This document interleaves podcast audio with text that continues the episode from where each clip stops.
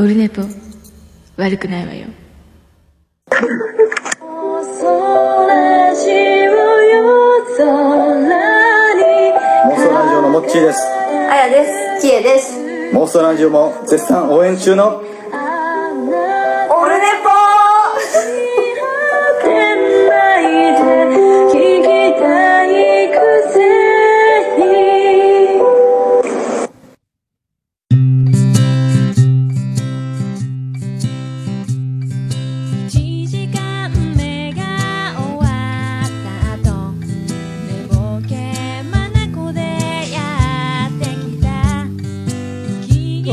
こんにちは。左から右、右から左へステレオ LR をいじりながら、どうもこんにちは、こんにちは、こんにちは、もう一つおまけにこんにちは。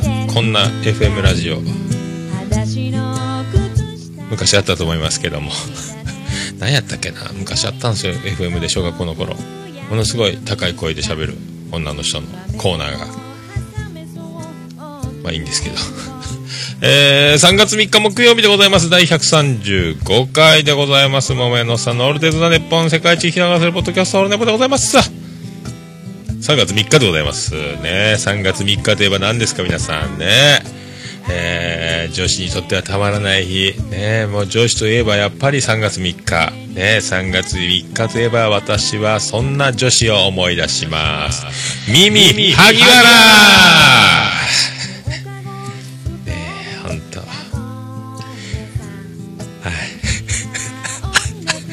ね、皆さん耳萩原ご存知でしょうかね。ただ3月3日ということで、耳ということでよろしくお願いしますね。いいですね。あなたと私でひな祭りいかがですかね私だけのひな祭り、あなたとありがとうございます。ひな祭り以上でございます。雛形あきこで検索全然関係ない。ありがとうございます。今日こそはもう2分も経っておりますね。時間というのは本当に平等なのか残酷なのか分かりませんけどもね。前回も1時間を目指しながら、ご覧の時間と、今回も1時間を目指してやってまいります。収録している今、僕は今いつ何分後に終わるかを今全く把握しておりません。目標は60分で終わると言うとおります。でもポッドキャストで配信されている場合、もう全部の時間がそこに表示されて今カウントダウンされている状況。言ってることと結末のこの違い、何回もね、これまるで人生のようですねね、生まれてから生まれる前からね、運命なんですよこれもね。そのシナリオパタリロカリメロで検索ね、知らないだけなんですね。その結末を知らないだけなんですね。それを悲しむのか楽しむのかあなた次第ということで、お付き合い願いたいといいじゃないですか。そういうことでですね、前回の放送分の感想をいただいております。オルネポ総合顧問豊作チェアマンのアマンさんよりいただいております。メールです。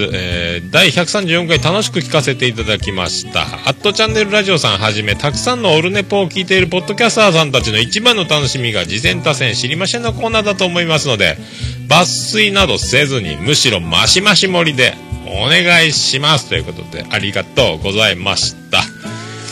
マシマシ盛りですか。交渉にましたですマシマシ感銘よ。俺の話の、この脱線と余計なね、これがマシマシの原因じゃないかということでありがとうございます。なんか今日ね、なんかふわふわしてますね。はい、ありがとうございます。まあね、なんかね、そう言っていただけるとありがたいですけどもね。これ本当ポッドキャスターさんとの交換日記、あと、リスナーの皆さんにとってはポッドキャストの出会いの広場になればという思いあるんですけどね。まあでも僕が趣味で聞いているというこのポッドキャスト事前多選知りませんのコーナーの、まあ大原則というか、もう一番はまあ、お便りとかリスナー様の、協力があればなお盛り上がりますけども、根本的に僕が毎日楽しく聞いているというものをただただ喋りたいというコーナーにある。そしてそれを聞くときにネタバレしない、これは僕の脳みその弱さがあるからこその、詳しく喋れない、ざっくりしか言えない僕の頭の悪さというのがネタバレにならないということで、なんか言ってんな、聞いてみろかな、その言ってる回を、全然違うじゃんってなるのもいいんじゃないかと、ね、本当に映画って素晴らしいですねそう思ったんですよ。はあ、まあね、もう今これね、何分かかって今日の収録が終わるのか、60分目指してますけども、皆さんも今答えが分かってる状態で、このおっさん何言ってんだと、アホかと、今日2時間超えてるぞと、マジでいや60分で終わろうよみたいなね、今戦いを焦っております。もう5分経っております、時間がすごいね。それとアウマンスさんありがとうございました。そして、オルネポ、世界芝目見聞録、ビスマルクの秘境ラジオよりビスマルクさん LINE アットの方でいただいております。ね、これでね、いつも取り上げてもらってありがとうございますということで、まあ、ありまして、でここから、このコメント、これおっさんは体にどう気をつけてますか、体にはどう気をつけてますか、食べ物とか運動とか何か頑張ってますかというご質問いただいております。ありがとうございます。僕 89.75 キロという、もう90キロ100キロを目指す体重になって、12年前ですか、もめをオープンした時に64キロだった体重、これで飲食店をやっているというのは説得力に欠けるだろうと。で、太ろうということで飲み食いをして半年で10キロ太り、止められなくなって、25キロぐらい太って、でもう40を過ぎるとちょっと食べ物を控えたどころじゃ減らないと、頭きたということで、今絶食、1日1食禁酒、休みの日以外飲まない作戦、これをやっておって、1週間に1回か2回飲んじゃいますけど、これで体重が一気に減って今80キロ台、約8キロちょっと痩せております。今目指せ70キロ台を目指すと、なるべくお酒を飲まないことが一番、あと1日1食にすると完璧、夜はリンゴと白湯を飲む、これで、どうもゆきさおりですそんな感じでもう痩せていってます。あとはなるべく休みの日歩き回る、移動で自転車を使う、駅はなるべく階段を使う、この辺を、歩き回ったりすることで、維持できてるんじゃないかと。それ以外は一切やっておりません。はい、運動も苦手です。筋トレも苦手です。有酸素運動も、なんか心臓が大きくなってるね。太ったからでしょうかね。相撲取りの心臓が大きくなるみたいな感じでしょうかね。心肥大と心電図がなんかおかしいよ君って言われても、これで有酸素運動も、やらない理由ができたということでね。全然日常何の問題もないですけどね。この前、全力でホームまで階段駆け上がって息ぜいぜい言いましたけど大丈夫だったんで、そんなに危ない状況ではないんですけど、なんかちょっと言われてね、危なくはないけどちょっと注意した方がいいんじゃないのみたいなのを言われたことがあったということですよ。もう8分経っております。どうしましょうこれね、怖いですね、あっという間ですね。もうどうしましょうかこれ、あっという間ですよ。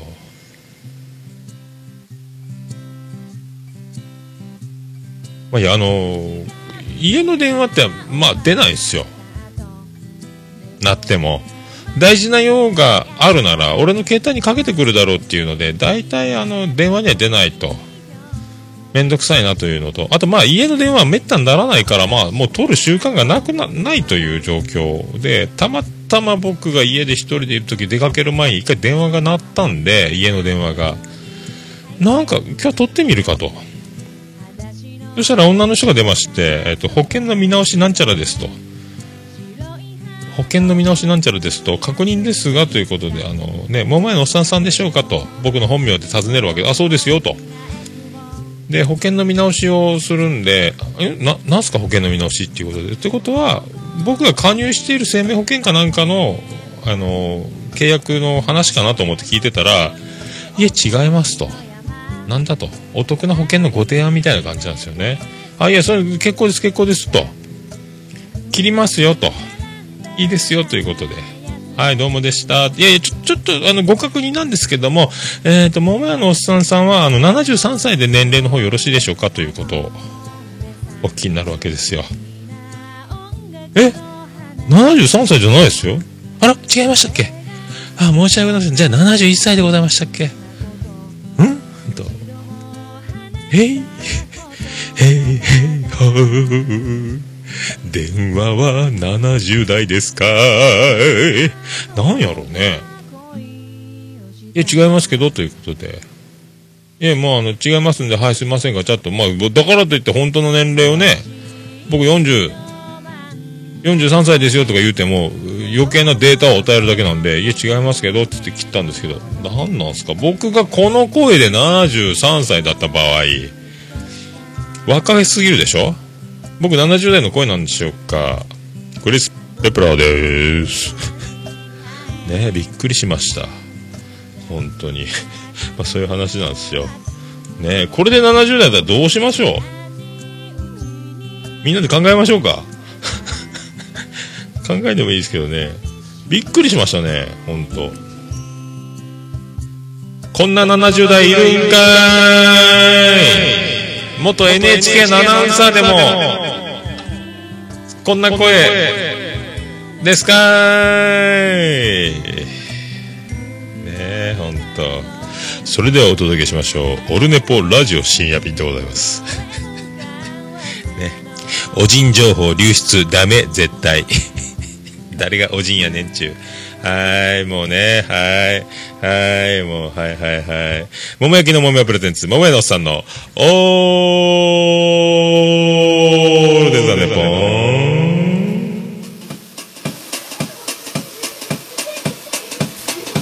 ててて、てててて、ててて、てててて、てて、てて、てて、ててててて、福岡市東区前松原若宮と交差点付近の桃焼きの店桃屋特設スタジオから今回もお送りしております第135回でございます。3月3日の木曜日、時刻は今12時25分。出遅れですか、いいんですか。はー、世界一の朝までございます。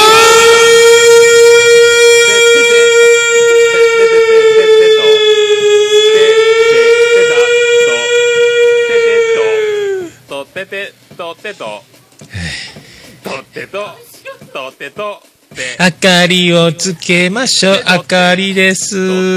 お花をあげましょう、明かりです。五人林の縄森で今日は楽しいひな祭り、明かりをつけましょう、ぽんぼりに。はい、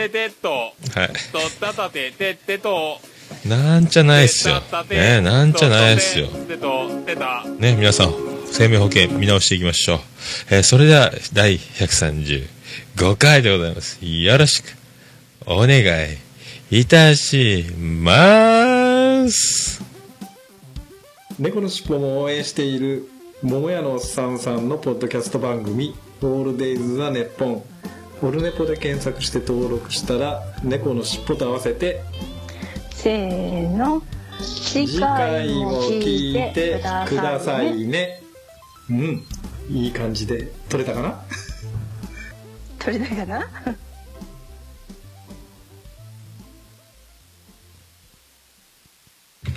ということで、レコードしっぽさんありがとうございました。いいんですかね、もう13分経っておりますけど。はい。で、なんか、あれですよ。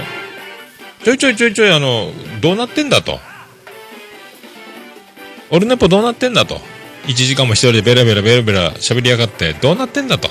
完全台本でございますんで。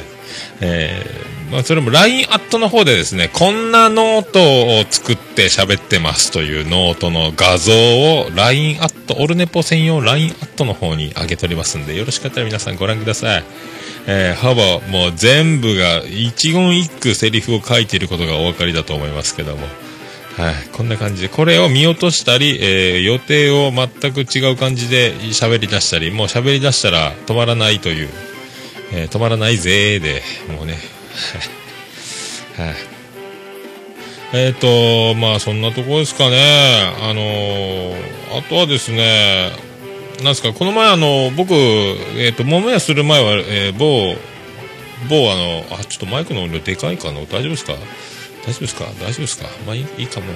レストランバーで、某福岡の中心地で、大きいアジアンリゾート系のレストランバーで店長をしてて、ネクタイ締めて、スーツ着て、名刺にマネージャーと書いてあった時代がありましてで、そこで採用した女子大生、当時13、14年前ですか、面接して採用した女子大生が、そいつ、戦力としてずっと店でアルバイトで採用して、働いておったんですけども、僕もまだ若いということで、怒り散らかしながら、鍛え上げるという、スパルタじゃないですけども、もうめっちゃ怒り飛ばしながらやってたわけですけどもね、その、子がもう30も過ぎまして、結婚して北海道へ旦那さんの転勤で札幌へ移り住み、出産し、で、実家に寄る前、長崎の実家に寄る前に一回桃屋にと、福岡に友達がいっぱい、大学時代の友達がいるんで、食事でもというののついでに桃屋にと、子供抱えてやってきましたと。で、桃焼きのお持ち帰りをパーティーするために、注文してという流れなんですよ。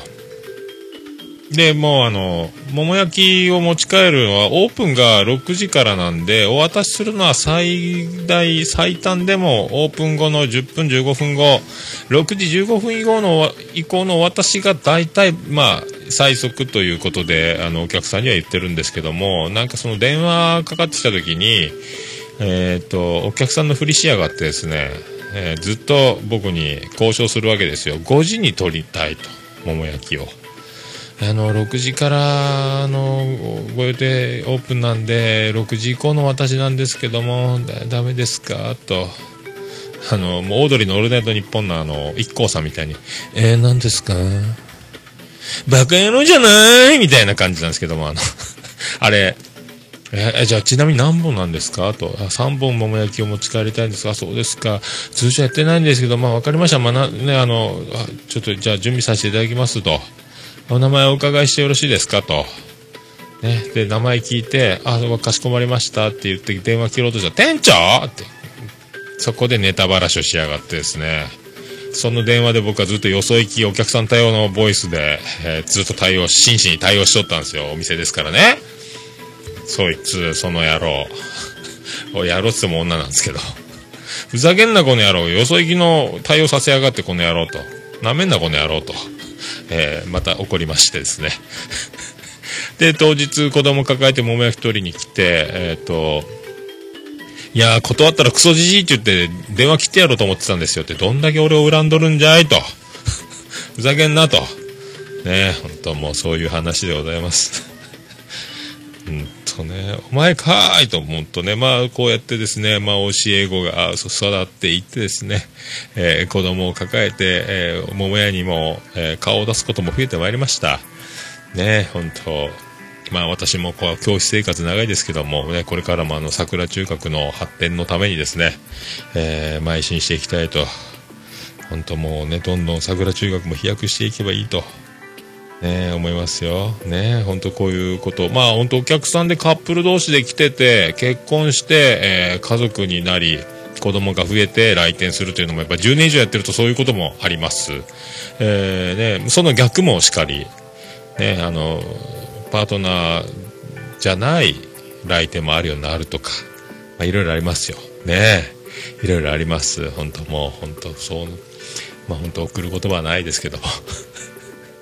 3年 B 組桃焼先生は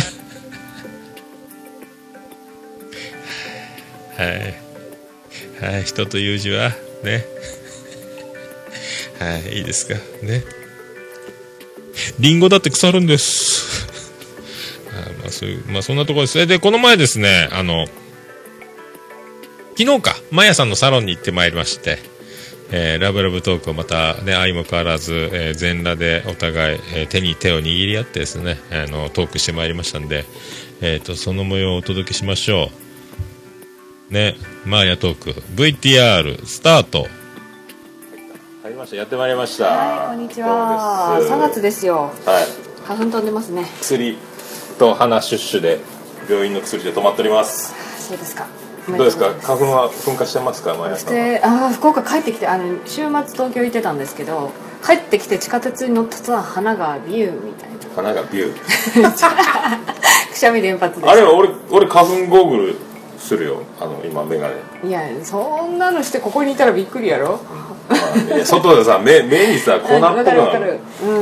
まあそれをね、それをやっとるんですよ。ですよ、はい、で僕昨日、はい、映画見まして、はい、何見ましたか。路線バスの旅。ああ、はいはい。いいよ、あれいいよ。初めて見た。俺番組すら見たことない。番組なんかでもちら見したことあるのかな。もう三船美佳が素晴らしい。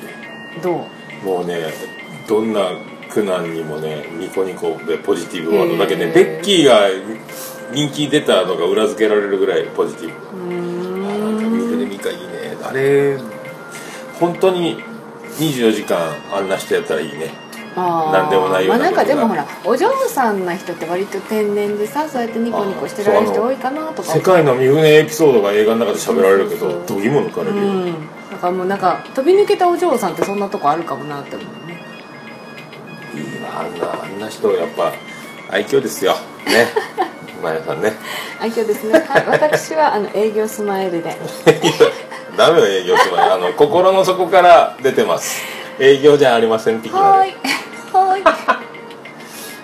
それではあれですよ、ビスマルクの秘境ラジオでおなじみのビスマルクさんが前回か、博多弁こそやっちゃくれませんかと。博多弁ですか。さあ、そこで博多弁といえば女子、女子といえば博多はマーヤさん。そうですか。はい、ここ博多って本当に博多です。何がいいが博多弁よね。何がいい。とっととは違うか。とっとともでしょ。水筒、あれ何やったっけ、アメトークとかでほら、水筒とよとか。水筒自体。水筒とよ。もうやめりーよ。やめりー。そう、なんとかりーとかね。なんとかいいわ。食べりーとか。そう。俺が言うともしょうがない。これみりーとかね。何しようとは何しようと。何しようとやみたいな。いや可愛い。それ怒ってる。可愛いね。何しようとやない。ね何しようとや。それじゃないんですか。全部喧嘩越しの設定に持っていくっちゃう。そうなんか博多弁ってこう男の人が喋ってると喧嘩してるみたいでしょ。そうだけおじさんたちが喋ってるとうわ怖って思うけど全然笑ってるみたいなね。多分ね、俺も収録中に結構使っとうかもしれんけどね、なんやきさんとか、あなたとかね、君がおいきさんっていうね。そうなしよとかきさんとかいいよね。あれがだけあれ殺意があるわけじゃなくて愛情もあるね。そう文字にすると貴様やけんね。尊い様だからね。そう尊い様。尊い様。杉山清隆の。そうそうね。はい。そっかだけどこなんやろうね。あら博多弁ってでもなんがいいよね。なんかね、他県の人から言うとちゃんとかは可愛いらしい。ああ。好きちゃんねとか。そっか。あれか、好きちゃんとかそういうやつか。あ、そうそんなんだと思う。好きちゃんとか。なんとかあとなんやろ。なんとかったいとか語尾が上がるからかな。そっか、じゃあそれいただきましょうかね。どういただくんですか。ここにセリフ、ブリッジかなんかで。そうまたニューバージョン取りましょうよ。ニューバージョンわかりました。ニューバージョン何好きちゃん大好きチャラララみたいなやつでしょ。何オルネポ好きっちゃんオルネポ違うね。ねえオルネポ水筒と何なんかないと私ねそもそも関西弁の方が強くてあんまり博多弁がわからない人なんですけど。ネイティブじゃないじゃん。そういやネイティブ2歳からいるはずなんだけどあまり博多弁が喋れないという。なんかなんかまだ時間あと1分ぐらいはい。なんか一つ何がいいかな。俺ねっぽ何しようと。俺ねっぽいらん。俺ねっぽ入れるけめんどくせえ。何しようとからいきましょうか。問いかける。なんかメモ取って紙がないや。問いかける可愛い何しようと。あと何？何しようと時間がこっくりとカルテに書いとく何しようとと何しようとあと博多弁って何がある？分からん。じゃあとりあえず何しようといただきましょうか。今ここで撮るの？同時よ同時。じゃあいきます3、2。ねえ何しようと？いただきました。あ止まってなかった。止まってなかった。あら壊れた。これ治った。治った。はい。すぐじゃあ切ってください。ねえ何しようと？はいいただきました。いただきました。あとなんですかね。あとなんですかね。いやもういらんくない。はい、後で考えます。まあそういうことで、はい、春です。春です。ごきげんよう皆さんさようなら。スタジオへお返しします。はいということでお送りいたしました博多弁ビスマルクさんいかがだったでしょうかというね。まあ、福岡の、まあ、若干これ、あれですか他県の人が聞いたら博多弁で喋ってる会話に聞こえるんですかね聞こえるんかなどうなんでしょうどうでしょうまあ、なんかそんな感じです。ありがとうございました。まあね、そんな曲行きましょうか。曲を。はい。まあ世の中いろいろね、噂話が好きなね、世の中いろいろありますね、盛り上がっております。はい。そんな曲をお届けしましょう。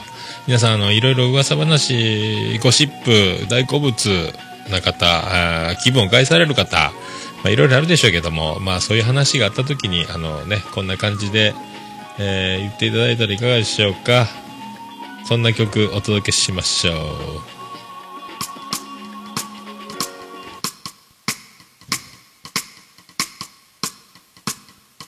ビアンコネロでね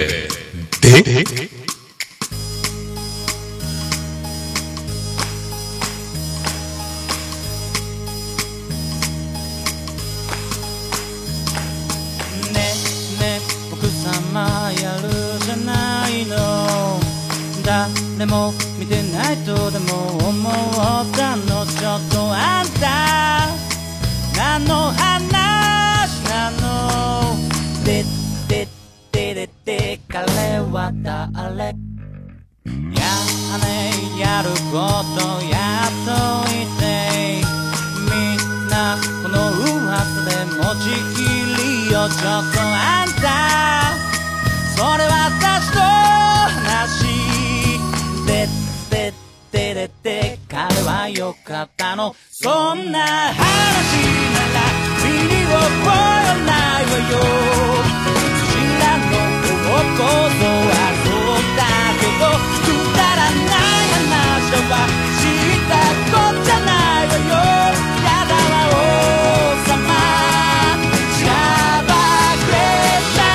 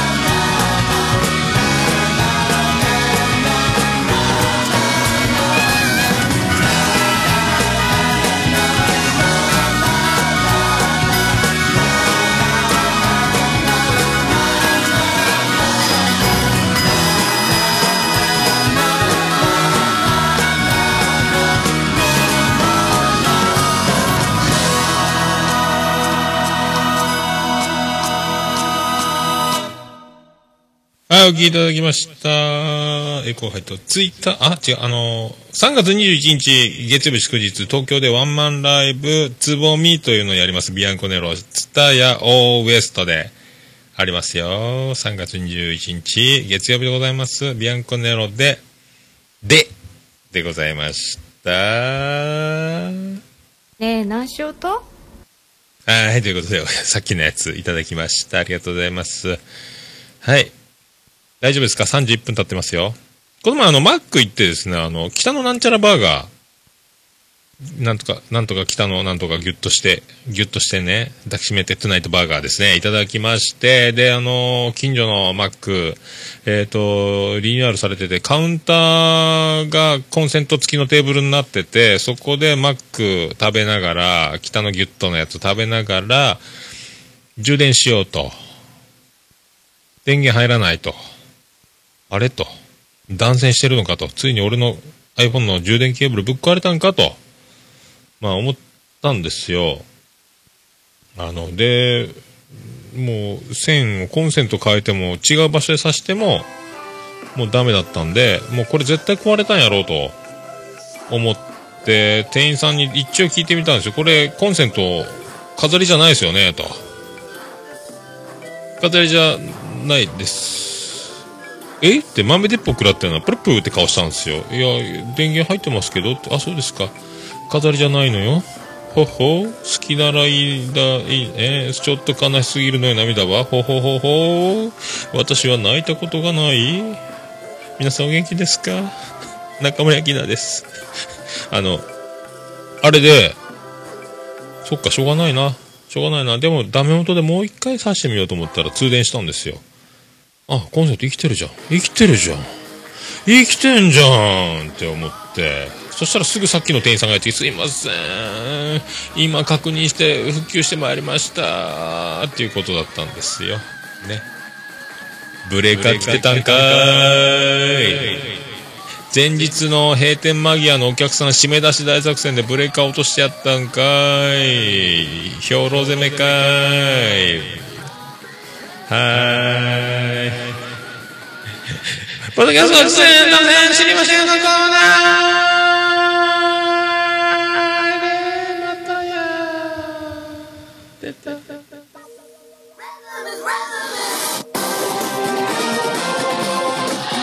ちょっと今日は音量レベルがでかい。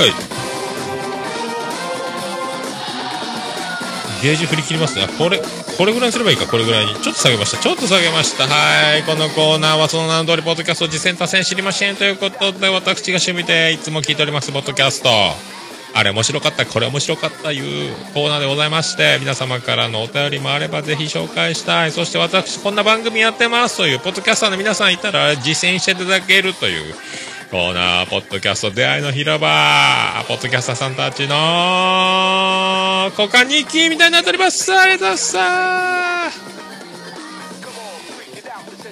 ガモンタンタンタンまあそういうことでございます。先ほども登場しました、ビスマルク秘境ラジオ S-2-17 老後という、トータルで148回目という、すげえやってますね。まあいいこと言うとおりますよね。え、いいこと言っております。はい。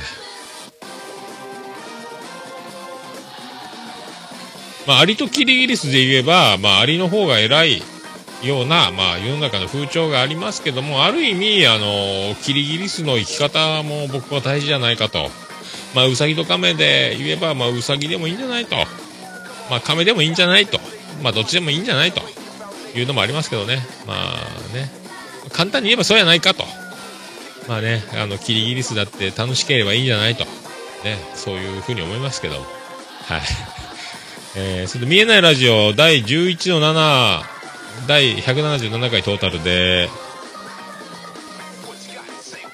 す。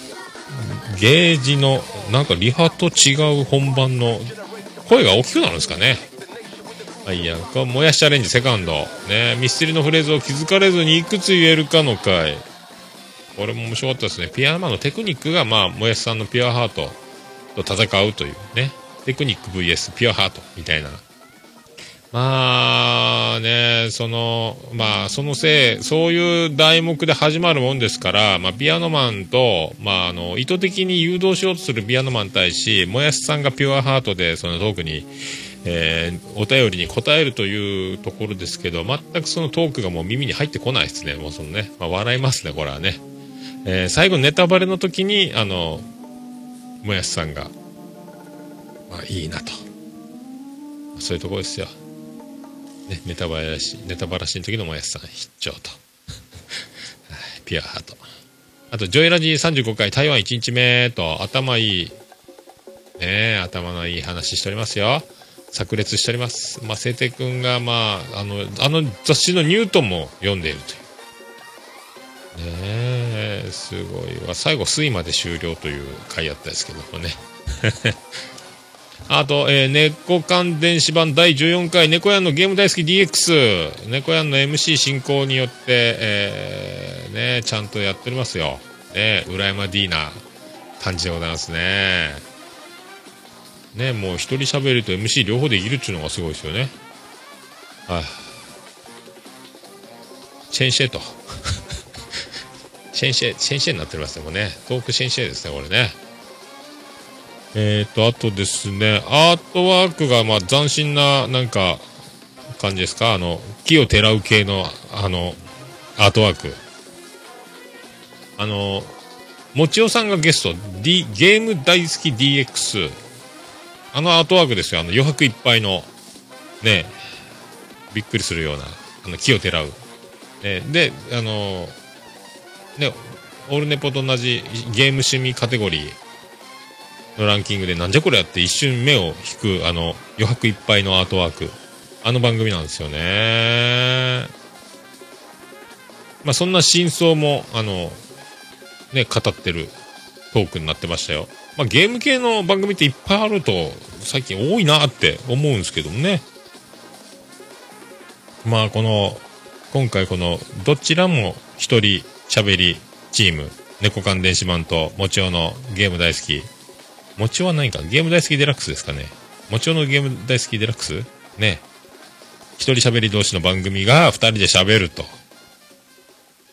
なんかでもその辺はね、なんか一人喋り同士とならではの感じはなんか共感するなっちゅう感じで、急になんかびっくりしたんですよ。急にオルネポの話になってって思ったんですけども、もちおさんが早い段階からオルネポを聞いているということがそこで分かりました。マジかいと。これは驚きましたね。しかもなんか、もううんこが止まらないぐらい、もう肛門の活躍筋が緩みっぱなしのような、うんこをダダ漏れするかのようなぐらい褒められまして、恐縮しておりますと。もうトイレじゃなかったらこれ脱糞事件だというぐらいな状況まで褒められましてありがとうございました。もうこうなったらですね、もちろんのゲーム大好き DX、 これ購読ボタンを押しましてですね、聞かせていただきましたという運びになりましたので、これからまたずっと購読していこうと思っております。いやいやすごいですね。声一本で、僕みたいに BGM やら何やらに頼らず、もう一気に駆け抜ける感じだったですね。もうなんか職業は違うんでしょうけど、まるで本当カリスマ予備校教師、東大生を今までもう5万人ぐらい輩出している、感じのカリスマ先生のような感じの、やっぱいっぱいいますね。一人喋り友の会みたいなのがこれできるじゃないですか。こんだけたくさんいたら、まあ少数、人口の割合的には少数でしょうけどね。まあこれからもね、聞かせていただきたいと思います。ありがとうございましたね。ほんと確かに。でもちおさんのこの前の回ですかね。まあ世の中にはたくさんのゲームとゲームのハードがあるということが分かりました。僕も家庭の事情ってそんなにゲームを買ってもらえない、幼少期でほとんどゲームやってないですけどね。友達ん家でしかやらないというね。いやでもすごいですね。ありますね。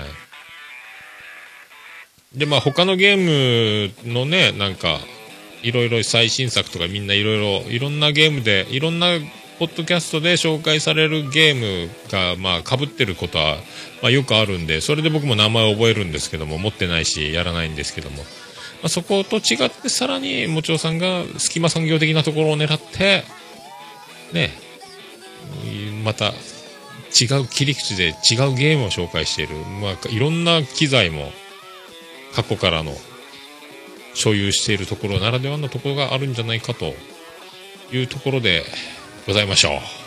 ありがとうございました。そして渋谷落語のポッドキャスト枕第33回滝川恋橋さんの枕、2月12日渋谷落語にて収録の分ですね。面白かったですね。渋楽の去年の面白い2つ目賞を受賞しているというね、栄誉ある賞をいただいている恋橋さんの枕、すごいですね。やっぱね、おもろいしうますぎます。やっぱ渋楽やっぱいいですね。落語見に行きたいな。ほんと渋楽とあとね、おなじみのっていうか、多分続かないラジオでおなじみの3の Q さん、3のライブがワンマンとかであれば、これが同時の日にあれば東京にもう2泊3泊して行きたいなって思うぐらいな、東京に行く理由シリーズですね。これに岡村さんのオールナイトニッポン歌謡祭が重なれば、もうそこで本当3泊ぐらいしたいなと思いますけどね。あと、音亀来客第192回、3度ダブルゲスト会ということで3度目。ゲストはピアノマンとアニマルキャスターズ、ピアノマン vs パンイチさんのこの面白い感じね、頭きれい回転の速い面白い人たちのこのトークバトルみたいなね。ねえ、なんかでもピアノマンさんっていう言い方がちょっとね、なんとなく親近感が湧きますね。僕もね、桃屋のおっさんなんでね、ピアノマンさん、桃屋のおっさんさん、アグネスちゃんさんね、この辺ね、ジャッキー・チェンさん関係ないか共感できますね。で、ピアノマンがこのね、人の子名義でアルバムを iTunes で出して、ね、なんかやってますけど、これ僕のね、なんかおかしいんですよ iTunes が。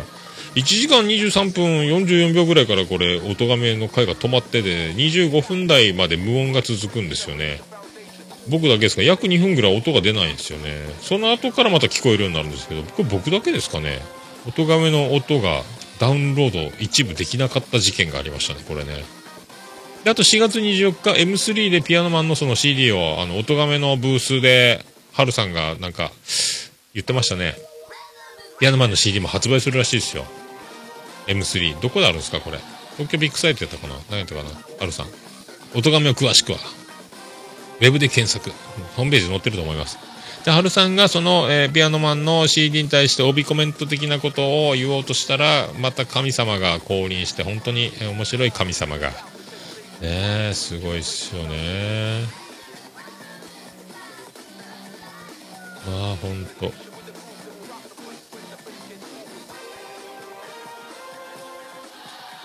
まあどうぞ、なかなかいい、全体のなんかいい感じですよね。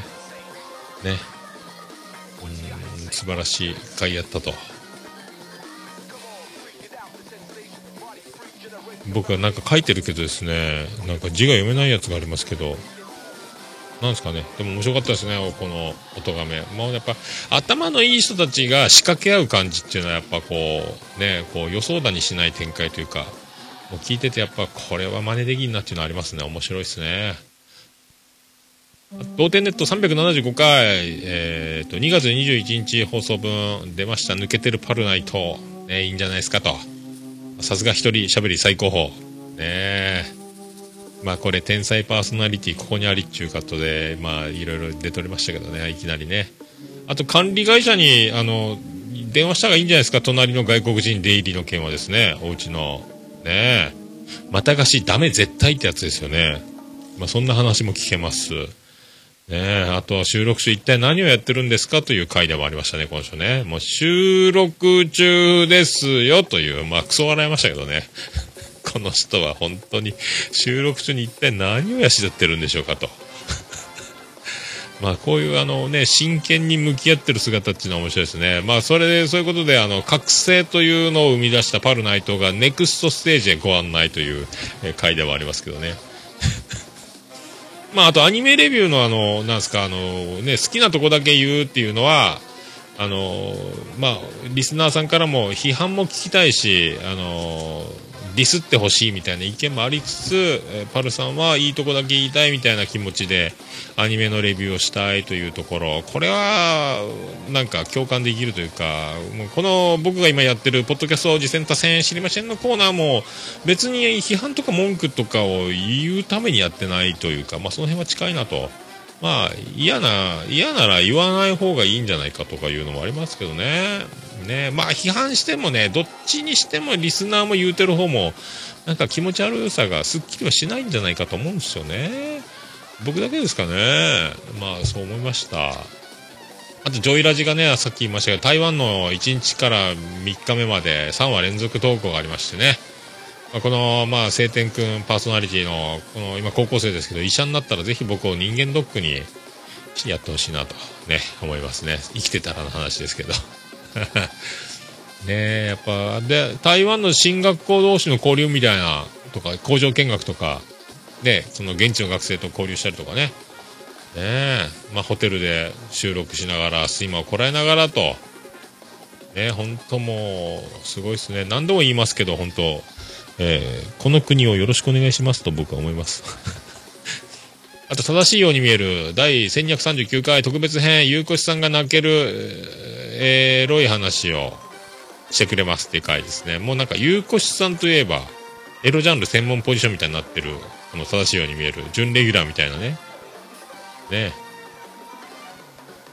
あとミスティさんとねラジアので10分30秒頃にすごいサイレンが鳴ります。ここ聞きどころじゃないですか。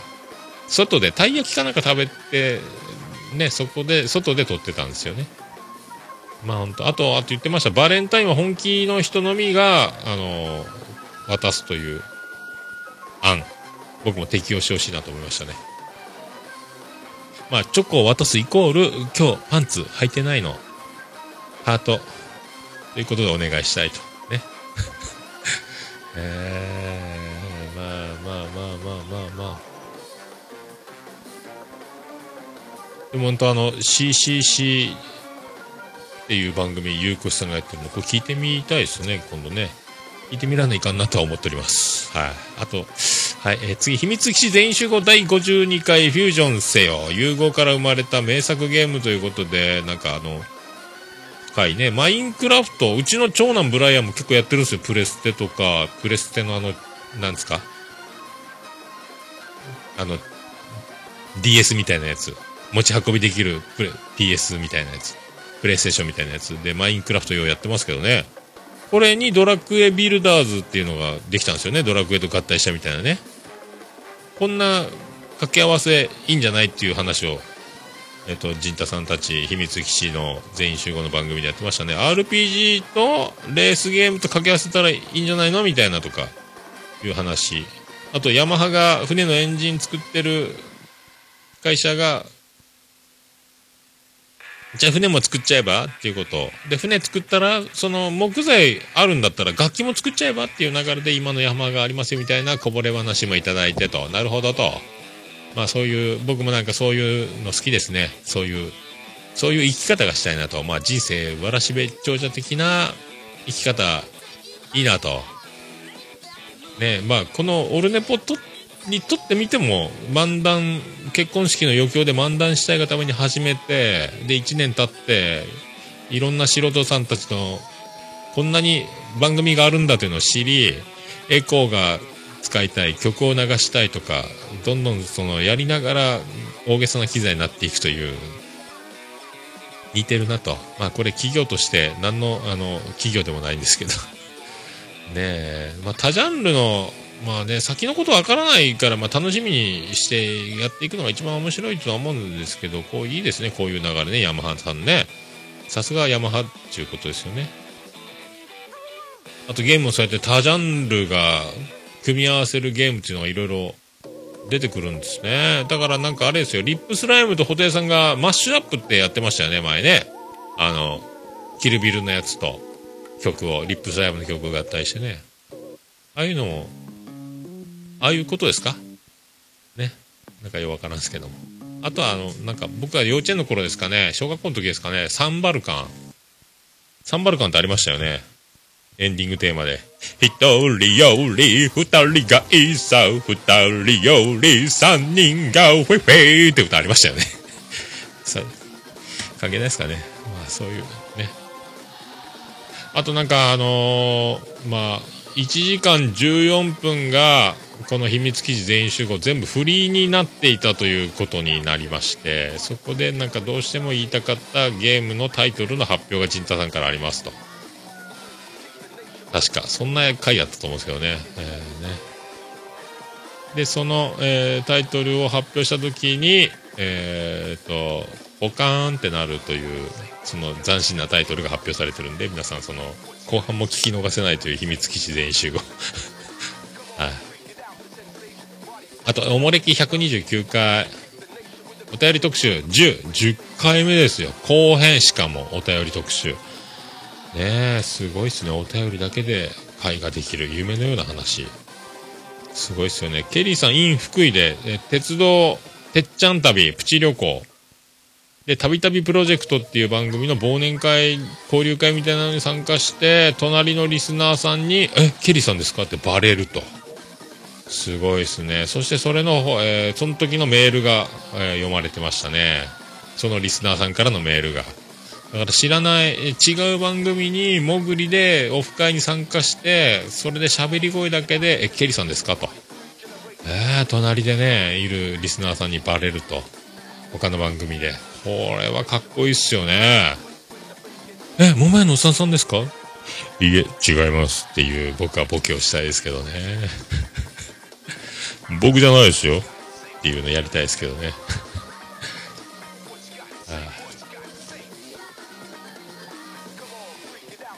まあそう思いましたあと、マギーのボイスメモ、マギーさんが前回のトラ兄さんに風を移されて声がガシガシガラガラになってたと、木下ゆきなみたいなハスキーボイスになってましたね、これもポッドキャスト界の秋元康でおなじみの、ね、藤本さんが、大好きな、かすれ声ハスキーボイスありがとうございますということ、藤本さんに代わりまして御礼申し上げるとはい。あと、暴れラジオさん、ありがとうございます。最新回、CM ありがとうございます。これを、しげち兄さんの声が音質がめっちゃ良くなってるんですよね。まあ僕、いい時期から聞き始めたタイミングやったんかな、そういう境目に。ね。なんか、マイクを購入されたみたいで、今まで風貌なしの、息が、金城さんも言ってた鼻息もしモリモリになる展開のマイクから、いいマイクになったと。で、そのくだりでちゃん中さんのマイクは500円のヘッドセットですよということを言ってましたけど、これはもうね、あれですね、かなり音質の差がこんなにも、なんかほんと水中メガネを、かけた時のような衝撃、裸眼で海潜ってたのがこんなに綺麗になるんかみたいな、感じがしました。これはちゃん中さんもマイク買わなきゃいけないんじゃないですかと。これラジオさんのリスナーから Amazon カードなんとかファインディングってありますよね、グランドファインディングやったんですかね、お金集めるやつね、 Amazon カード募って、それでマイクを買ってくださいとね、まあ電気屋さんですぐ買うもよし、楽器屋さんで買うもよしね、まあ音質はいいに越したことないですからね、ほんとね、なんかいい話だったですね。ねで、前回は、その前の回は、24時過ぎからの、しげち兄さんお酒飲んだ帰りの収録だったので、ってことだったんですかね。今回とトークスピードの差がもうびっくりするぐらいテンポっていうか喋るスピードが違うんですよね。前回ゆっくり丁寧に喋ってる感じ。で、今回はテンポアップ、軽快に喋ってるっていう感じ。ねえ、なんか題材に合わせて、今回少女漫画をなんか面白く言うやつやったんですかね、面白い少女漫画のタイトルありますよみたいな。でもトークスピードがタイトルとか内容にも合わせてこう喋り方まで変えてるのかと、どえらいすごい番組やなとなんか思いましたね。まあそして前回のその24時以降に収録して飲んでたということで、しげち兄さんの記憶がほとんどないという、天才やないかとすごいなと思いましたね。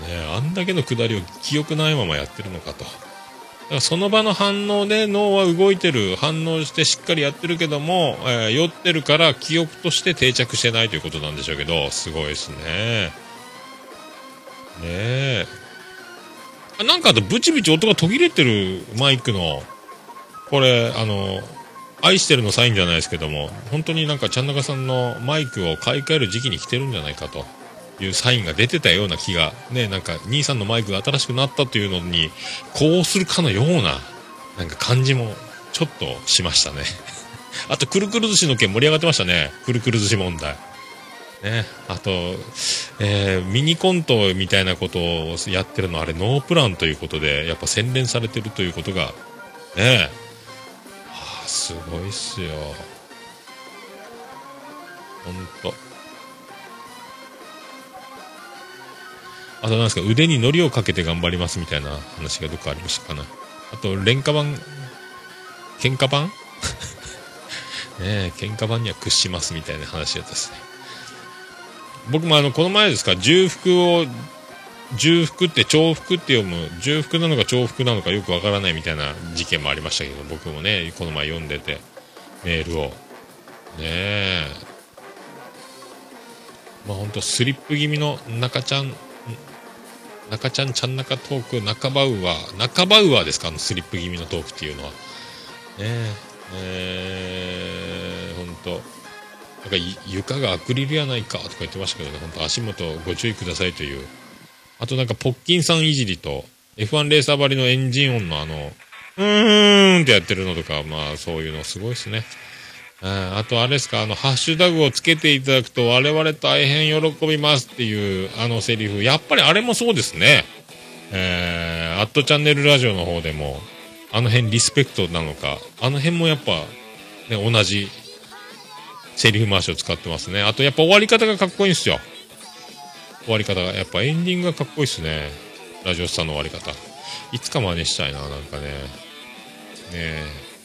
この前もホッとしますって終わっていく感じですね。ピアノがバーンってなって終わっていくみたいなね。すごいですね。ありがとうございました。あと大人の学校第110、190回健康、字の会。これだるまさんがゲームかなんかやってて、なんか音が出てるんですよね、なんかね。ね、それで、あと、なんか字の怖さとか。まあ、字は刺激物、控えた方がいいのか。あと、酒抜いたりした方がいいのか。あと、まあ、味を足さないような、ね。塩とかなんか足して濃くしない方がいいんじゃないかとか言って、字は怖いらしいですからね。僕は骨折で入院してた時に、20歳ぐらいの時、それで同じ、骨折で入院してたおじさんが字の方が痛かったって言ってましたね。字は治るもんじゃないって言ってましたね。マジっすか。それで僕もビビってるんですけどね。まああとだからそのゲームをして音が出ながらの収録、これがだから物議を醸し出してるみたいですね。いろいろね。まあでもあるんですよね。飲みながら喋る、食べながら喋る、あと後ろがうるさい、まあ居酒屋とか路上とか。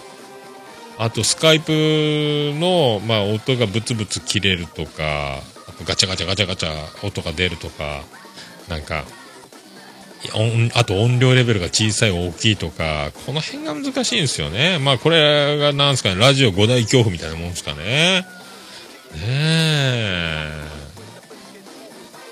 まあ難しいっすよね、その辺ね。怖いっちゃ怖いんですけどね。まあでもそれもひっくるめて面白い時もあるんで、これ全部絶対避けなきゃいけないっていう鉄則でもないしね、そのボイスレコーダーでパッと録音できるこの気軽さもまあいいっちゃいいことなんで、この辺はだから受け取り側がどう思うかですよね。この辺はだからあんま神経質だと本当スタジオでしか録音しちゃいけないみたいになりますから、そういうことじゃないと思うんですけど、まあね、いろいろ出ますよね、こういうトラブル的なものはね。でもこうまあいいんじゃないですか。でもね、なんかツイッターでもいろいろその辺もね、本人たちもなんかいろいろすんませんみたいなのが面白かったですけどね。これはまたでもみんな聞いてみたら面白いと思いますけどね。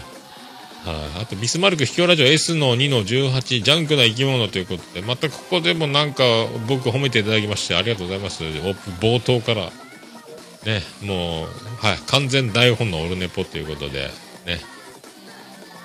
まあ、一応 LINE アットにも載せておりますんで、まあ、タイトルを見ながら喋っていって脱線するみたいなことですけどね。あとなんか、桃屋にも来てみたいみたいなこと言ってましたけど、まあ僕大した料理人じゃないんでね、あれもう、まあ簡単にできることを長く続けているというところぐらいですかね。あとまあ喋り、まあ複数で喋る番組、一人喋りの番組ってありますけども、断然一人のが楽というか、まあ向き不向きがあるんですよね。まあ一人でやる方がいいんじゃないかな。まあなんやろうね。まあ本当、まあビスマルクさんも言ってましたけどね、一人でやる方がまあ調整が、時間の調整いらないですからね。だからもう本当複数でやってるところはもう尊敬します。もう絶対僕 MC が苦手なんで。ねえあとなんかまあなんですかね、ちょっとその本編もなんですかジャンクな話、ジャンクな生き方ね、まあ、ビスマルク節といえばビスマルク節、まあちょっと乱暴っちゃ乱暴でもまあビスマルク節といえば武士みたいな感じね、まあそういう感じでいろいろでもなんか、まあ、極端なワードっちゃワードですけどね。まあでもなんか言わんとしてることは通じるし共感する。ただもうね、劣化とかいう言い方もうすごいなかなか斬新な表現やなと思いましたけどね。まあでも言ってることはまあ言わんとしてることはまあなかなか共感できるなと思いますけどね。ちょっとだけ言い方がまあビスマルクのフルスイングということになるんでしょうけどもね、皆さんお聞きください。あと、あばらや204号室第52回、ノックはなんとか会。またコントやってますね。ねえ。だから、ね、元日本ハムの稲葉コーチです。監督じゃありませんということですね。あと、川崎イエローのイエローイエローハッピー第41回、後藤さんへということ。またここも延々ミニコントやってましたね。ねえ。あと、メックさんとパンヘッドさんと川崎イエローさんが飲んだということで。ねえ。メックさんのマシンを見たということですね。10キロ以上走破するスーパーマシン。ねえ、ほんと、僕もあの時初めてメックさんに会いましたけど、去年の11月ね。まあ、こんなにも偉大な大スター、さらにブレイクを、小太りを落とす勢いのメックさん。ねえ、やっぱ面白いなと。目が離せませんと。耳が離せませんということですよね。あと、特勤マッシュ第59号、街路樹の悲劇と、ときめきの科学っていうこと。これでなんか渋ちゃんもリマインダーにメモして話をね、それをなんかその採用しなかった話を今回成仏させるコーナーもやってましたけど、同じやなと。僕もリマインダー使うんですよ。で使ったら消すみたいなことしますけどね。まあメモ帳持って歩くのも大変なんでね、 iPhone は便利ですね。あとダローリスナー卒業式というサイレントリスナーが、サイレントリスナーを卒業するためにメールをいただくためのコーナーも作って、頭いいっすね。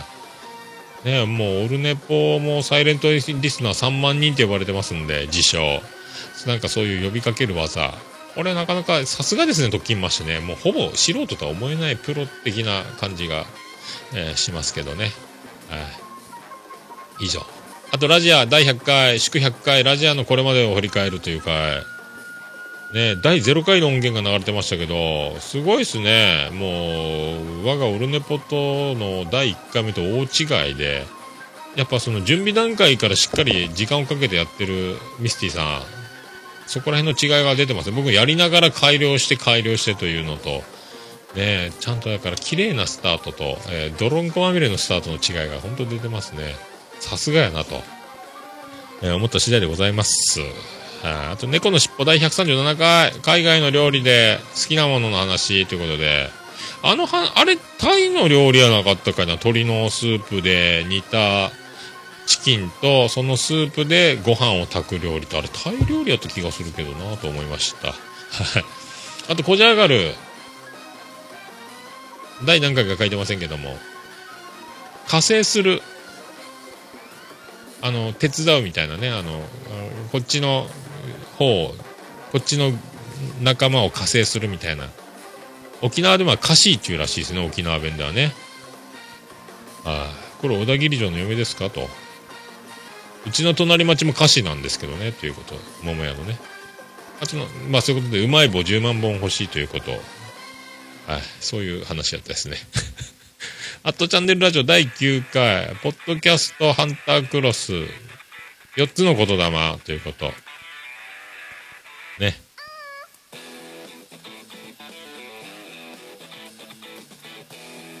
まあ、あれですか、あとマックのコーヒーが美味しいという。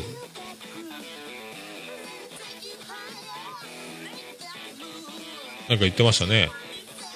アイスコーヒーがうまいって言ったんですかね。僕ホット派なんですけどね。マックのコーヒーうまいですよ、でもね。で、なんですか、1時間半ぐらいあるんですかね。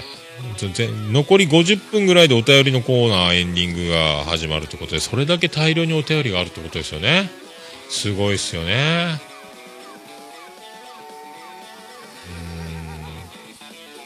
あとランスで出ましたね、ランス。福岡、僕は中学の時の替え歌のコーナー、KBC ラジオパオンって深夜番組でオールナイトニッポンの前にやってた、伝説のパーソナリティ、KBC ラジオの沢田浩二アナウンサーがやってたやつで、訳ありベスト10っていうのがあって、そこでランスが出てくる替え歌ありましたね。季節は君だけを変えるの替え歌かなんかで。ランスはやっぱり広島カープっていう歌があったんですけどね。まあそれだけなんですけど。あとフェザーさんの落語が好きすぎてノリではやりたくないというこの、落語への愛がすごい、さすがフェザーの王さんということで春風亭がうなりますと、やっぱマジのやつやったんかと思いましたね。知識も本気な知識がなんかね、もう本気な知識があるだけに落語家さん話家さんをリスペクトしてるがためにノリではやりたくないというね、すごいですね。あ、僕はもうしぶらく聞いて枕を聞いて落語すげえなと、今ほんと空前の落語ブームになってますし、なんかアニメもあるんですよね、落語ね。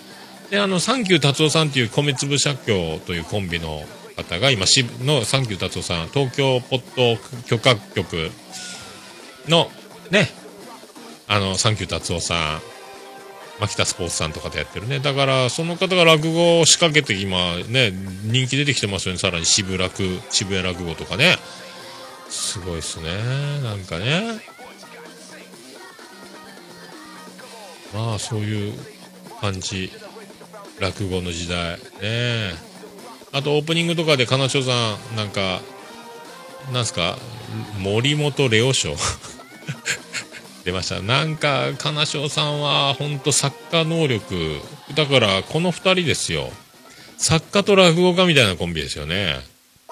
で作家でもちょっとタレント寄りの器用な面を持った金城さんとね、知識豊富な落語家という感じのね。であと僕菅野美穂の写真集持ってますけどねニュース出てすぐ予約に行ったという衝撃のニュースだったんで、当時僕すぐ本屋に予約に行ったね。あと和田っ子のモノマネとか、まあすごいっすね、この人たちね。金城さんはあれですかね、なんか喋りは、持って生まれた喋りというよりは職業を生かしたような語り口のような気がしないでもないと。僕の名探偵どこなんが発表、顔はおっさん心もおっさん名探偵どこなんっていうことなんですけども、なんか本当なんかあれですかね、人前で喋る仕事をしているんじゃないかという僕の、職業にトークを必要とする職業をしてるんじゃないかというちょっと今推測が立っておりますけども、はい、これからもねちょっとずつ、少しずつ捜査の結果を全部出すと犯人に逃げられたらいけませんので、少しだけ後悔しながらこれからも、金城さんを追っかけていこうかと、思いますけどね。あと見えないラジオ第11の8、178回、もやしさんがなんかこれ、もうドッキリ恐怖症の芸人みたいになってますね。もう何を信じていいか分かんないもやしさん。これも面白かったです。もうほぼ、もやしさんはもう芸人ですね。ドッキリじゃないか、どっかカメラが仕掛けてあるんじゃないかみたいな芸人さんと同じリアクションになってきてます。はい。あと、正しいように見える、第1240回、2月28日、現状報告、家族の話ということで、スカイプで、ね、音質も良好なスカイプ。ね、こうなると増田さんお便りを欲しがってましたとこれね面白いですね。まあなんかねこう自虐的というかもう大番組スターの2人が人気が落ちたとかそんなこと言ってること自体がもうねそういう技ありますね。すごいですね。面白かったですね。で、猫缶電子版第15回この素晴らしい世界とは言えない回、なんか最近お蔵入りになった回なんか音源あるらしいですね。僕どんなに、出来が悪くてもそのままアップするという、まあ、全てを、次回のモチベーションにするためにもう、やけくそでやってますけどもなんかジングルも入れたということで、あれ大阪人の一般人のポッドキャストのやつのジングルと一緒のやつですね。同じ音源使ってるんですよね、フリーのね。あと電子メールっていう呼び方お便りをさすが猫缶電子版ですね。メールって言わないとこがいいですよね。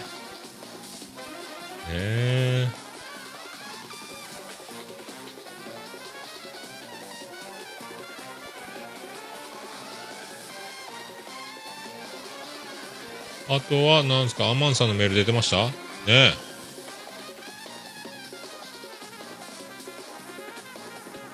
素人の何ですかもう一個紹介されてましたね、ポッドキャスト一人で毎日やってる人ね。あの人何やったっけ、あの番組僕も最近聞き始めたんですよね、こっそり。素人のラジオってやつですよね。毎日やってるんですよね、一人で。あれもすごいですよね。そしてね、これは20代という発表ね。まあそりゃそうでしょうね、若いっすよね。20代かーいってね、もう僕と年が半分ぐらいですか、半分もいってないかね。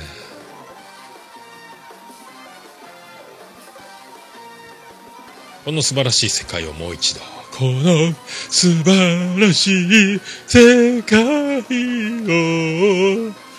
あと猫柳徹子さん、あれ鼻つまんでますかね、大げさにね。もっと大げさに鼻をつまんでやっていただきたいとね、もうねまあ、自分のスイングをする、これが大事です。もう結果に恐れず自分のスイングをする、ね、行き先はボールに聞いてくれと、もう僕もそれで言ってますけども、まあ、僕は参考にならないと思いますけども、思い切ってやっていただきたいと。で、あとはもうなんすか、僕から言えることは、笑っときゃなんとかなると。もう自分だけ楽しかったらそれでいいじゃないかと、開き直ろうと、もうそれしかないと。もうね、皆さんの反応を気にすると、もう本当もう便秘になりますんでもう思い切ってね、小屋さんはね、自分のスイングをね、そのスイングで、とんでもない結果、ダブルプレー、トリプルプレー、ね、勝敗を分けるプレーになったとしてもですよ、次の試合に生かせばいいだけですから、ね、それして上昇王国を築いていただきたいと。猫缶キャッツズにね、そういう思いを乗せましょうということですね。でもぜひ皆さんそういうことなんで、もう笑っときゃなんとかなると思いますんで、一人でぜひポッドキャスト始めていただきたいと、思う次第ですあと妄想ラジオ第103回、かっくん世相を切る話、もっちー先生、あれですよ、もう今シーサーブログ全100エピソード表示できるように今設定変わってますんで、 iTunes の方で。だからシーサーブログの設定をですね、全エピソード表示に100話までいけますんで、設定していただければ妄想ラジオファンも嬉しいんじゃないかと思いますし、あとアイドルよりセクシー女優だという話。まあそうですよね。まあ男は、アイドルとセクシー女優のその境目で右往左往する、まあ本当そういう差がですよね。あとまあ夫婦の話とか出てましたけど、まあ本当あれですよ、夫婦って、最も相性の悪い人同士の組み合わせであるということ、人生は修行だということ、これを肝に銘じていただきたいと。それを振り払ってでも結婚する、恋は盲目、勢い、流れ、この辺も大事にしてね、本当それを受け入れるのはもう大事ですね。もう、チョモランマという、頂を、人生のチョモランマを命がけで挑むという、ことに匹敵する、命がけ、遭難するかもしれないですけど、そうやって、もうね、難所を挑む、ことに似ているんではないかと。必ず頂きまで上がれるとは限らないですけども、そういうことだと思います。はいそんなことが夫婦だと僕は思っております。安倍博士、岡田准一主演エベレスト神々の頂き、3月12日ロードショーね。はいあとなんですか、ソフレ出てましたね。ソフレ募集ね。あとなんですか、かっくん俊介の当て字が面白かったですね。まあそういうことですかね。まあね、皆さん、はい、よろしくお願いします。はい。1時間15分やっております。もうなんか逃げられんのか ？90 分。ありがとうございました。まあそういうことで皆さん何かおすすめございましたらメールをいただきたいと。メールはももやのさん@allnepo.com、 ももやのさん@allnepo.com でございます。あとブログ記事とかメールフォーム、ホームページ、オールネポ総合ページ、オールネポポッドキャスト両ページどちらにもメールフォームありますんで、そこから送っていただくこともできます。あとおはがきもももやのに直接送っていただければと思います。郵便番号 813-0042 福岡市東区前松原 2-11 桃焼きの店桃山ね。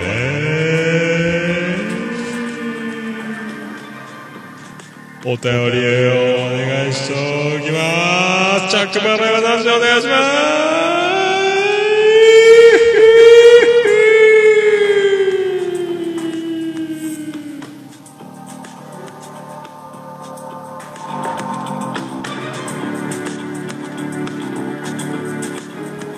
空に千円スポー会えないかもしれない小葉菊池桃子で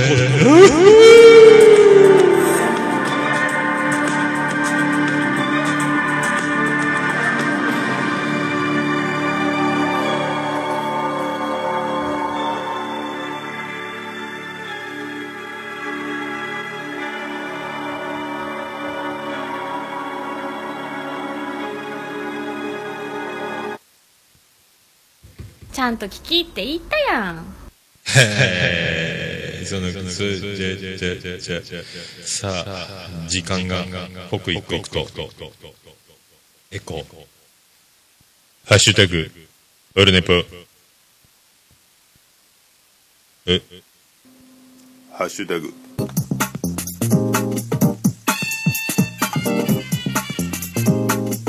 はいこのコーナーそのハッシュタグ、ツイッターでハッシュタグオルネポーとつぶやいていただいたありがたいつぶやきを紹介するコーナーでございます。今回もたくさんいただいております。ありがとうございます。おとがめさん公式アカウント、オルネポさんの最新回でふもさんが冒頭銃をぶっ放し決め台詞を言っております。自分でも何言ってるか分かりませんね。聞けばわかるオルネポチェックですということで宣伝までいただいております。ありがとうございます。おとがめさんありがとうございます。おかげでこれも毎回使わせていただきます。ね、すべての今から、空気、流れを、ぶっ放してオルネポの、こじ開けてオルネポが登場するという感じ、いい感じだと思いますね。ありがとうございました。本当ふもさん素晴らしいですね。アカデミー女優賞差し上げたいと、馬刺しをプレゼントします、ありがとうございました。あとナインさんいただきました。ジェットコースターに乗れない人の話は実に共感できるわらわらわらということで、妄想ラジオとオルネポ両方にいただいております。ありがとうございますね。本当もうボールとかフット部なんて人が作ってるもんだから、なんかあってもしょうがない恨みっこなしよという覚悟を持って乗りますかということ、僕も本当にそう思います。ありがとうございます。はい、あとちゃんなかさん、なかちゃんまんさんよりいただきました。せめて自分だけでも好きでいようという精神いただきましたということで、ありがとうございます。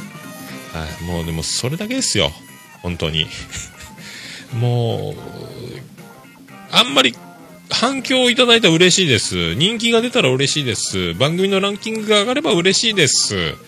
さらに期待に応えなければいけないということ、怖いですね。もう本当、覚醒剤打つなら打たずにホームラン打とうということになりますんで、ね、もう日焼けもしなきゃいけないし、ひげも生やさなきゃいけないし、肉体改造もしなきゃいけないと。それで膝を壊したり、プレーに思うようなプレーができないことが続くかもしれないというよりは、本当もう自分さえ好きでいればいい。もうここに違和感、バッシング来るようでしたら、そこでマイクを置く日が来ると普通のおじさんに戻りますということで、そんな感じ。最後解散コンサートを後楽園球場でやりますかと。春一番がありがとうございました。ジンさんよりいただきました。今日は朝からスノーボードに来ました。おともにオルネポ第134回4回を拝聴しました。自転車のおもろかった。あっという間に時間が過ぎていきましたということで、ありがとうございます。すげえですね。超雪国いますね。スノーボードがすごいですね。ありがとうございます。寒いところで聞いて凍えなかったですかね。大丈夫ですかね。ありがとうございますね。はい、面白かった言っていただくだけで生きててよかったなと思います。優しいなジンさん、ありがとうございます。はい、励みになりますね。本当毛根だけは気をつけたいですけど、ありがとうございます。ありがとうございます。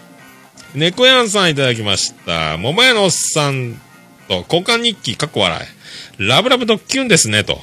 私の中の内まで見透かす眼力聴力かっこ聴力笑、叫びたいボケたいふざけたいかっこ笑いということで、やっぱねここでね、猫やんさんもやっぱり僕の、推測合ってましたかと。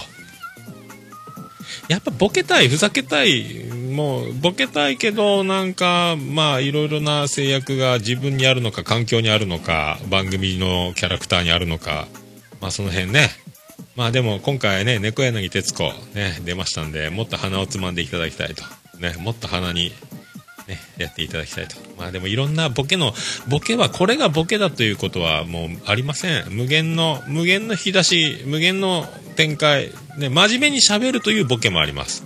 あとボケないというボケもありますね。だから何でも、自分が面白いと思うことが、もうこれを信じた方が一番楽だと思うしね。どんどんお願いします。ほんとね面白いですね。あと、かなしょうさん、アトチャンネルラジオ、かなしょうさんいただきました。おー、ハッピーデー、レッツゴー、ミスターマックス、弾む笑顔で、こうなった、おー、ハッピーデーって歌うやつですね。笑顔で、ミスターマックス、ミスターマックスの歌やったね。かなしょうも大好きですということで、ミスターマックスの写真がいっぱい貼られております。かなしょうさん、ありがとうございました。かなしょうさんもミスターマックスの派なんですね。ありがとうございました。ねえ、ほんと。謎は深まるばかりの金正さんね。ほんとね、すごい、すごい血統の方。ね、ミスターベースボールの血統を受け継ぎつつ、何でもできちゃう人。体脂肪も低い人ですよ。ありがとうございます。あと、Q さん、アット3。多分続かないラジオの Q さんからいただきました。ありがとうございます。オルネポで僕らの関係を流してもらったので、聞き直したら、なるほどってところがいっぱいあって、なんや、ええ曲やんけってなりましたということでありがとうございます。いい曲やんけって、なんすかね、この、ちょっと、Q さんのスタンス、すごいですね。このなるほどってところがいっぱいあったっていうのは、僕が何か言ったことでなるほどとなったのか、技術的なことを自分があのテクニック、この発想、こんな感じで作ったってのを思い出して、あ、そうやったね、なるほどねとなったのか、わかりませんけども。めっちゃいい曲っすよね。なんか、久しぶりに聞いたってことですかね。なんかだから、久しぶりに息子が実家へ帰ってきたらえらい立派になってたっていう話に似てるんですかね。親のような気持ちなんですかね、Q さんね。ほんとね、もうなんか聞けば聞くほどすっごいいい曲だらけなんで、皆さんもサンのホームページから無料で、アルバムがダウンロード4枚ありますんで、ぜひ聴いていただきたいと。なんかでも、Q さんが映画音楽とか担当したらすごいやないかなとか。なんか思いましたね。すごい偏ってないというか、あの手この手じゃないですけど、いろんな曲のパターンがあってすげえなと、すごいミュージシャンやなとつくづく聞けば聞くほど、なんかもう親近感よりもなんかビビってきますね。なんか大物感がすごいありますね、Q さんね。はあ、すごいな。ありがとうございます。以上ですか。あと、ちゃんなかさんもう一個いただいております。ありがとうございます。もまやのおっさんさんと、これ、QZ さんですかね。QUZY。声の周波数がおそらく同じ。憧れるなぁ、てんてんてんということで。これ、ハッシュタグスクツって書いてて、なんだろうと思って、F1 かなんかの番組をされてるんですよね。声が似てるっていうことでしたけど、ね、あちらの声、めっちゃかっこいいっすよ。これ、僕と、一緒なわけがないと思ったんですけどね。すげえかっこいいですね。スクツ。ね。これどうやってさ、なんか、スクツで出てこなくて、なんか、なんかたどり着いたんですよね。はい。あと、藤本さん、ポッドキャストの仕掛け人、ポッドキャスト番組ヒットメーカー請負人、藤本さん。ポッドキャスト界の秋元康、藤本さんいただきました。オルネポ悪くないわよのちょいセクシーなふんもさんの声が誰かに似てるなと思ったらマギさんだったということで、確かにね。でも今回はマギのボイスメモ、風邪ひいてて木下ゆきな風の声ですけどハスキーで、通常の声は本当確かに似てるなと。ちょっとね、昔カバンを薄っぺらいカバンと長いスカートでセーラー服を着て、川吉なボディボディって言ってカミソリを忍ばせていたようなセーラー服のお姉さんのイメージですよね。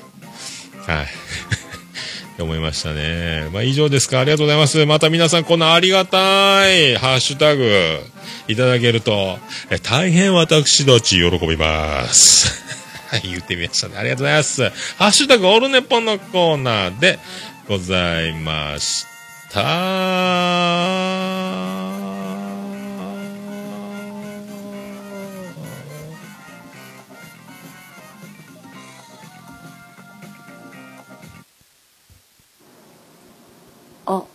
るねぽ。はい、長くなりましたね。今一生懸命探しているのはエンディングに行くのに見失いましたよ。これ出ましたね。得意の1時間半になりますね。毎度毎度ありがとうございます。来ました。エンディングでーす。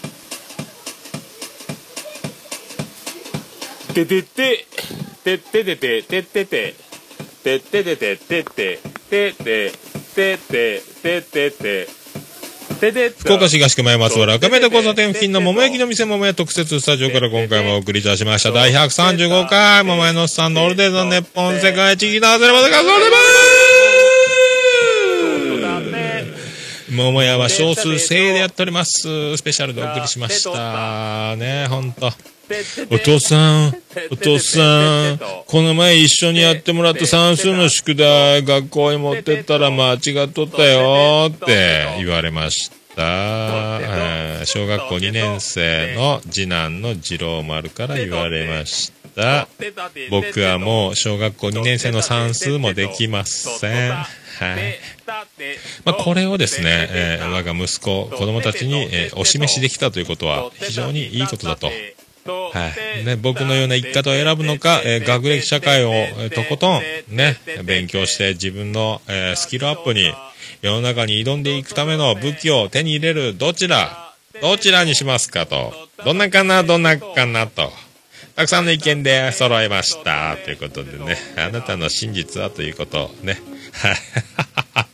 まあいろいろありますからね。勉強がしたくてもできない方、最初から勉強が苦手の方、全くやることを勉強しようなんか思ってない方、いろいろありますね。皆さんこの地球はそういうことでございます。びっくりしました。音がでかかったです。ごめんなさい。そんなこんな皆さんね。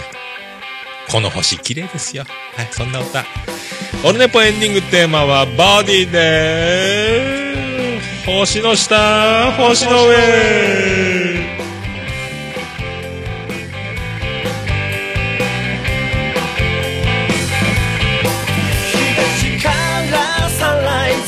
今日の始まり驚いたサプライズ身を引くもにもドライな関係壊すためにトライ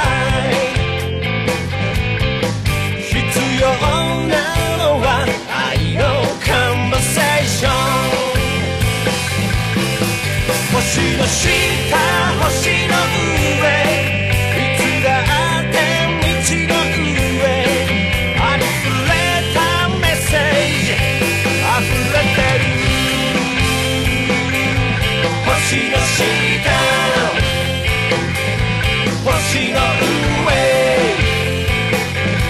星の下、見上げればブルー、すっごい深いスカイブルー、帽子をかぶる、日焼けしすぎるように頼まれはしない、歌歌いながら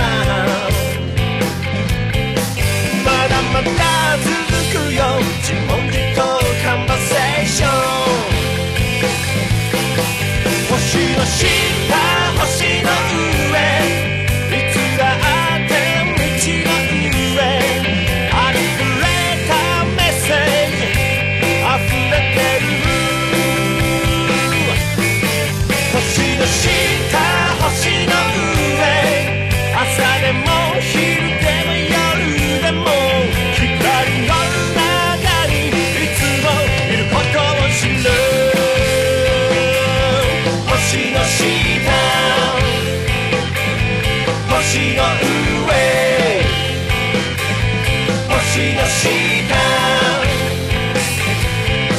の上、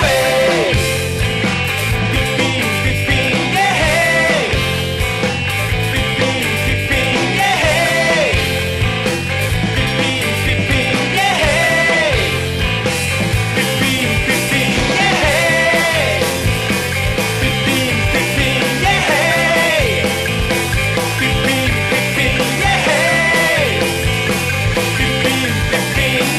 イ、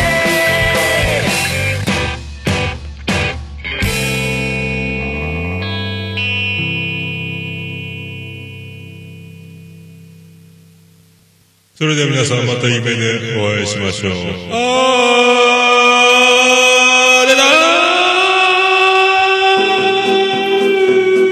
福岡市東区若宮と交差点付近から全世界中へお届け、桃屋のおっさんのオールディーズ・ザ・ネポー。